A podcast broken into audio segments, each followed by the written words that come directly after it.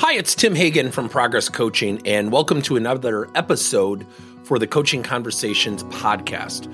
Now, we are on Stitcher, we are on iTunes, and multiple different channels. Please check us out. Now, one of the things that you'll get out of our podcast episodes is a lot of content, a lot of strategy. It's not fluff, it's not concept. Yet, we really want you to engage with the content and let us know your feedback. If you have any questions, feel free to reach out to us. If there's topics you'd love to have us address, we would love to share them with you. Let us know your impact and let us know your feedback. Sales is changing. Sales is changing fast and rapidly. How do I know this? Well, studies come out and they tell us that almost six or seven out of 10 B2B customers have literally made a decision before they ever talk to a sales rep. Why? Well, quite frankly, they have more access to information. They can look up pricing. See, in the old days, we would have a first appointment and we'd get to know the person and we'd find something in common. Hopefully, we send a thank you card. We talk about the fish on the wall story. Now, on first appointments, we get price objections. So our ability and agility as sales reps have dramatically had to change. Now, let's talk about working with consumers. Last night, before this podcast, I went to look at a car. And I've done business with this organization, Ewald Automotive. I've done business with one of its owners, Eric Ewald, for years. And they're also a customer to kind of put a proper frame of reference in place. And I have to tell you, every single time I do business with Eric, it teaches me something. So I told him my wife was not happy with her Ford EcoSport. She wanted something with more power. Now, I personally don't care what I drive. And she wanted a Ford Edge. It's more her style. And I said, look, we don't need to do anything for about a year or two years. Um, both our cars have low mileage, you know, etc. But if something came along, let me know.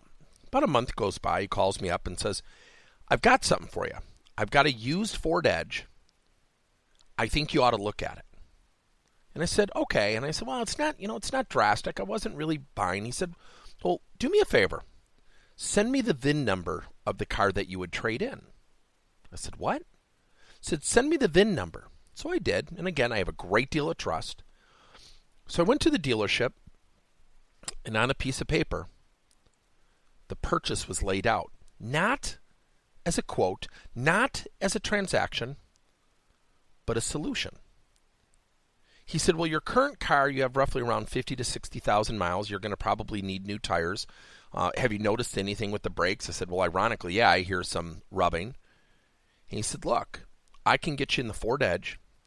It's a used car, low miles. Your payment will increase by X dollars, not by much, but you're going to go in with no money down. I'll pay off your other car. Now, some of you might be thinking, well, wait a minute, every dealership can do that.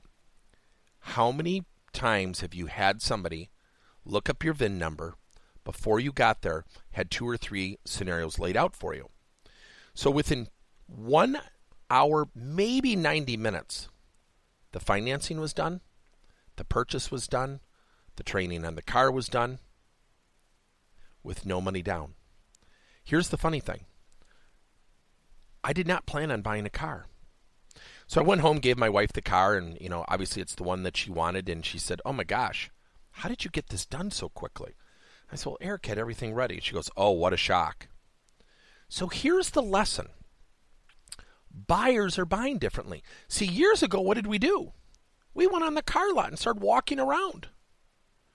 Now you look online, or you have someone like Eric who looks online for you people are purchasing products and services, whether in a B2B or in a B2C environment, much differently.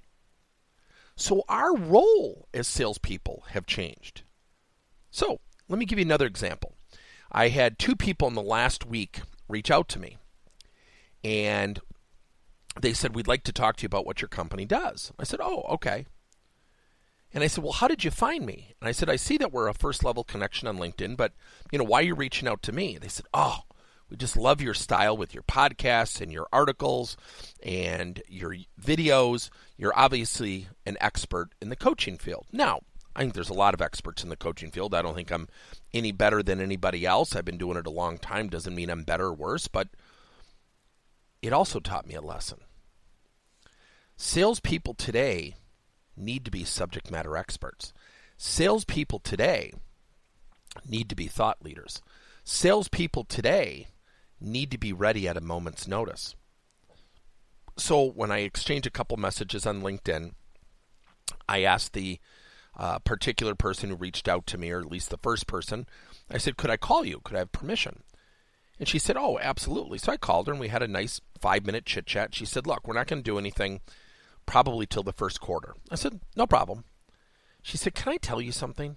I said, What? She goes, It is so nice to not have somebody immediately contact you after we fill out a form or we attend a webinar. And I said, Well, but on the other hand, that is our expertise. And I said, I need to do more of that, quite frankly. She said, The reason I reached out to you is I don't feel pressure from you.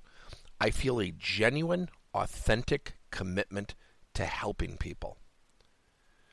She said, I don't think I would get that from a traditional salesperson. Now, that begs the question what am I doing that's a little bit different?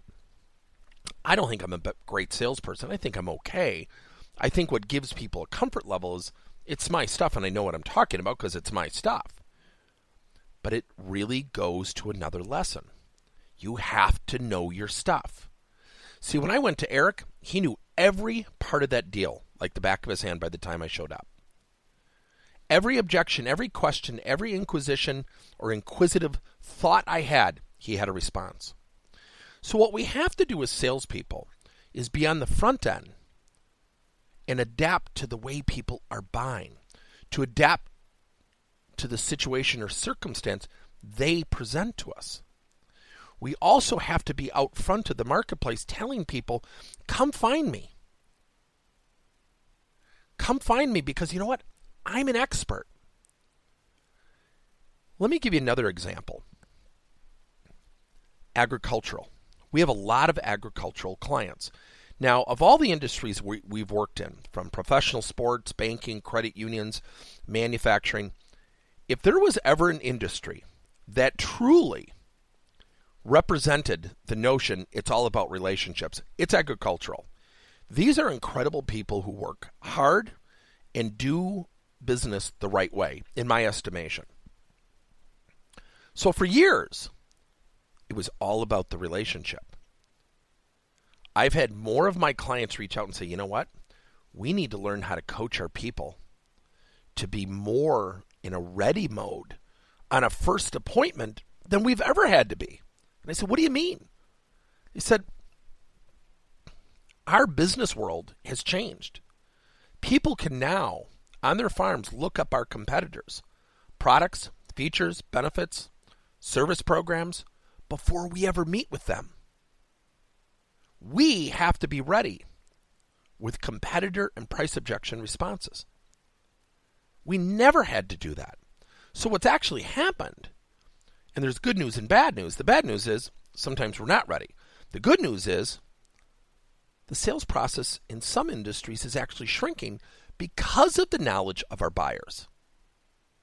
So think about what you need to do to be more ready.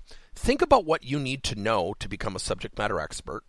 Think about what you need to do to really put yourself out there as a magnet to draw people in. The world of sales is changing. Good luck. Thank you for listening to another episode of Coaching Conversations by Tim Hagen and Progress Coaching.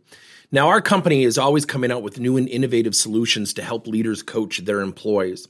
And recently, we just created a new service called Coach to You, where leaders can pick and choose topics and assign seven to 21 day programs for employees to learn and, more importantly, apply actions and then reflect and share what they're going to do going forward as a result of the learning.